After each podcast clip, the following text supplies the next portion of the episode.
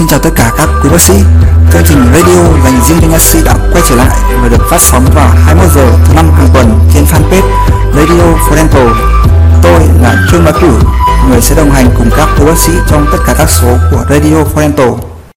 Trong số thứ hai ngày hôm nay, chúng ta sẽ cùng tìm hiểu tiếp tục về chuyên đề nứt và gãy chân răng được trích trong cuốn Cohen's Pathways of the pulp được dịch bởi bác sĩ Lương Thị Quỳnh Tâm. Đặc điểm lâm sàng của nứt dọc chân răng. Tìm vết nứt. Nứt dọc chân răng đôi lúc có thể quan sát được trên lâm sàng. Việc sử dụng kính hiển vi phẫu thuật là rất hiệu quả khi thăm dò vết nứt gãy trên bề mặt chân răng. Dò tìm vết nứt có thể gây đau, thậm chí là làm mảnh răng lung lay. Điều này gợi ý đến trường hợp chia chân răng. Để xác định độ lan rộng của vết nứt, nên đặt áp lực lên các múi răng gần bất kỳ vết nứt nào. Thử nghiệm gõ, cắn. Răng bị nứt dọc chân răng có thể biểu hiện nhạy cảm khi gõ theo một hướng nhất định. Dùng cán của gương nha khoa để gõ vào từng múi răng.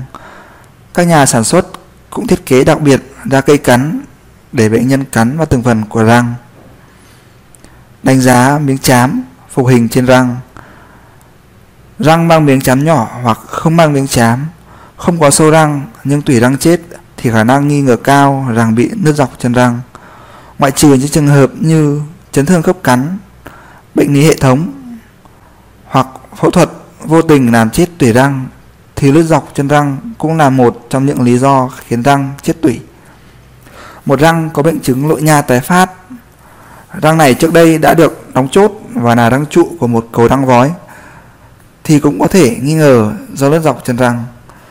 Lực xoắn trong quá trình ăn nhai tác động lên cầu vói và lực nhún có thể tạo áp lực lên chân răng dẫn đến nứt dọc. Các triệu chứng diễn ra dai dẳng ở một răng mang miếng chám trong thân răng cũng gợi ý tới trường hợp nứt dọc chân răng. Nhìn chung, thông thường sẽ có những lý do khác nhau khiến răng chết tủy hoặc đau. Bác sĩ cần đánh giá điều trị phục hồi răng đang có, tìm lý do xuất hiện chết tủy hoặc các triệu chứng khác. Trong các chuẩn đoán phân biệt cần bao gồm cả trường hợp nứt dọc chân răng. Nhiều lỗ giò. Hình ảnh nhiều lỗ giò ở răng nghi ngờ cũng gợi ý tới trường hợp nứt dọc chân răng. Do vết nứt có thể hiện diện trên ít nhất hai mặt của răng, lên vùng nhiễm trùng giò mổ ra nhiều vị trí khác nhau, tạo nên hình ảnh nhiều lỗ giò. Kính hiển vi nha khoa. Kính hiển vi được dùng trong lĩnh vực y học trong nhiều năm qua.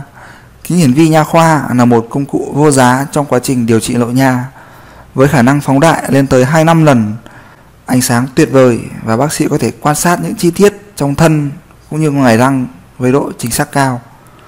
Đôi lúc một vết nứt có thể được nhìn thấy bên ngoài răng trước khi tiến hành điều trị nội nha. Sau khi mở sang tủy, độ sâu của nó cũng có thể quan sát được trong thân răng bằng kính hiển vi nha khoa. Phẫu thuật bộc lộ. Thông thường, cách duy nhất để xác định xem liệu có nứt dọc chân răng hay không là phẫu thuật bộc lộ trực tiếp. Để quan sát tốt vùng nghi ngờ có nứt dọc chân răng, bác sĩ cần lật vạt đủ độ dày đến màng xương, bắt đầu đi từ rãnh nếu về phía chóp. Thông thường, chỉ cần một vạt nhỏ là đủ. Một khi đã lật vạt, nếu có nứt dọc chân răng thì có thể thấy được vết nứt sau khi loại bỏ mô hạt nằm bên trên. Nhiều khi có một vùng nứt xương liên quan đến vết nứt dọc chân răng. Sử dụng kính hiển vi nha khoa để chiếu sáng và giúp quan sát tổn thương tốt hơn. Phương pháp chiếu đèn và dùng thuốc nhuộm. Đôi khi cần phải tháo miếng chám trên răng để có thể quan sát vết nứt rõ hơn. Nhuộm xanh methylene bằng cách bôi thuốc lên bề mặt răng bằng đầu tăm bông. Thuốc nhuộm sẽ xuyên qua vùng nứt và xác định được vị trí đường nứt. Chiếu sáng cũng có thể hữu ích hơn bằng cách chiếu trực tiếp ánh sáng có cường độ cao vào bề mặt răng tại đường nối giữa men và xi măng để xem mức độ lan rộng của vết nứt. Phần răng gần với nguồn ánh sáng sẽ hấp thu ánh sáng và phát sáng, trong khi phần răng phía trên của vết nứt sẽ không được ánh sáng truyền qua và có màu xám hơn. Mặc dù có thể phát hiện được vết nứt bằng thuốc nhuộm hoặc ánh sáng, nhưng độ sâu của vết nứt không thể lúc nào cũng xác định được. Đánh giá X-quang của nứt dọc chân răng. Đôi lúc nứt dọc chân răng hoặc chia chân răng có thể chẩn đoán rõ ràng bằng X-quang. Tuy nhiên, hầu hết trường hợp đường nứt nằm trên một mặt phẳng và không nhận ra được trên X-quang. Trong một nghiên cứu ở những răng đã được nhổ, các nhà nghiên cứu cho rằng sẽ thấy được vết nứt khi tia X được chiếu trong vòng bốn độ đối với mặt phẳng nứt. Nếu nằm ngoài góc này thì không thấy được rõ đường nứt. Họ cũng nhận thấy rằng nếu có nứt dọc trên răng thì chúng chỉ thấy được trên X-quang trong ba mươi lăm phẩy bảy phần trăm trường hợp. Một cách khác để xác định nứt dọc trên răng hoặc chia trên răng là quét xê tê a hoặc dùng Condyle xê tê. Kỹ thuật này tốt hơn X-quang thông thường nhưng ít khi có sẵn trong phòng nha. Đường xi măng. Nứt dọc chân răng hoặc chia chân răng có thể mở rộng từ mặt gần đến mặt xa của răng. Thường đường nứt xảy ra sau khi thực hiện điều trị nội nha. Đôi lúc sẽ thấy một hình ảnh đường xi măng dọc hoặc băng ngang qua chân răng. Phần xi măng bị đẩy qua đường nứt, sau đó có thể thấy được nó trên X-quang. Nha sĩ có thể nhầm với hình ảnh phần xi măng bị đẩy qua ống tủy phụ, nhưng trong trường hợp nứt răng thì phần xi măng sẽ bị đẩy ra khuếch tán hơn và không có hình ảnh ống tủy bên đổ ra từ ống tủy chính. Hình ảnh mất xương như vòng sáng. Thông thường khi một răng bị chết tủy thì hình ảnh X-quang của nó sẽ thay đổi. Mất xương xảy ra ở vùng chóp. Tuy nhiên, khi một răng bị nứt dọc hoặc chia chân răng, vùng mất xương có khuynh hướng cho hình ảnh vòng sáng thấu quang xung quanh chân răng. Vùng thấu quang cũng có thể đi dọc toàn bộ một bên răng và thường gọi là tổn thương dạng chữ G. Vùng mất xương khu trú.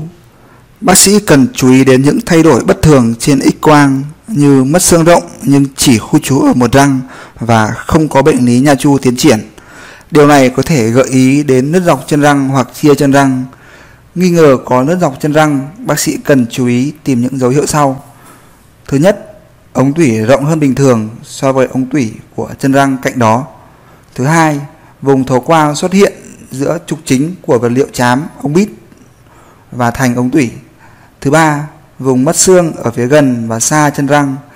Khi nứt dọc chân răng hoặc chia chân răng mở rộng từ phía gần đến phía xa của răng thì thường toàn bộ dây chằng nha chu quanh răng sẽ giãn rộng không điển hình. Đánh giá tình trạng nha chu của nứt dọc chân răng. Thông thường, nứt dọc chân răng hoặc chia chân răng liên quan đến việc tiêu xương tiếp sát với vùng gãy. Nếu không được phát hiện sẽ tạo nên một vùng khiếm khuyết trong xương dạng chữ V mở rộng về phía chóp. Túi nha chu liên quan đến quá trình mất xương này thường có giới hạn hẹp và sâu. Thường sẽ có thêm một khiếm khuyết tương tự như vậy ở phía mặt răng đối diện một trăm tám mươi độ. Khi đặt cây thăm dò nha chu vào túi, nó sẽ nằm chặt trong túi, giới hạn việc di chuyển cây từ bên này qua bên kia. Tổn thương nha chu này là đặc điểm đặc trưng trên lâm sàng của nứt dọc chân răng hoặc chia chân răng. Tiên lượng của nứt dọc chân răng. Một bệnh nhân đồng ý điều trị nội nha cần phải được thông báo về tiên lượng cuộc điều trị. Bác sĩ cần giải thích những phát hiện mang tính chủ quan và khách quan dẫn đến nghi ngờ rằng răng bị nứt dọc hoặc chia chân răng. Sau đó tiên lượng khả năng chữa lành. Tiên lượng có thể như sau. Tiên lượng tốt: nếu nứt thân răng và mảnh thân răng không di chuyển, bệnh nhân không có triệu chứng gì. Tiên lượng trung bình: nếu răng nhạy cảm khi thăm dò đường nứt mặt nhai, mảnh răng không di động, việc tiên lượng trở lên khó khăn hơn. Bệnh nhân cần hiểu được rằng điều trị nội nha có thể không giải quyết được các triệu chứng và tiên lượng cuộc điều trị chỉ ở mức khá. Nếu thực hiện điều trị nội nha, cần kiểm tra các thành bên trong xoang tủy cẩn thận. Tốt nhất là nên dùng kính hiển vi nội nha có chiếu sáng để xác định xem đường nứt có lan rộng vào buồng tủy và ống tủy hay không. Nếu quan sát thấy điều này, cần thông báo với bệnh nhân một lần nữa về tiên lượng cuộc điều trị. Răng cần được chám kín và tránh dùng chốt trong trường hợp này. Sau đó là một phục hồi toàn phần, gia cố lại vị trí các múi răng. Tiên lượng xấu: nếu mảnh răng di động, thông thường khó nhận biết được điều này, do đó cần phóng đại tổn thương để quan sát. Nếu tủy răng hoại tử mà răng sâu nhỏ hoặc mang miếng chám nhỏ, có túi nha chu sâu, hẹp và khu trú trong khi mô răng nha chu xung quanh bình thường, lúc này khả năng lớn răng bị nứt dọc và có thể cân nhắc đến việc nhổ răng. Chương trình radio số hai đến đây là kết thúc. Hẹn gặp lại các quý bác sĩ hỏi số tiếp theo phát sóng vào thứ năm tuần sau. Radio Fordental, lắng nghe hơi thở nha khoa toàn thế giới.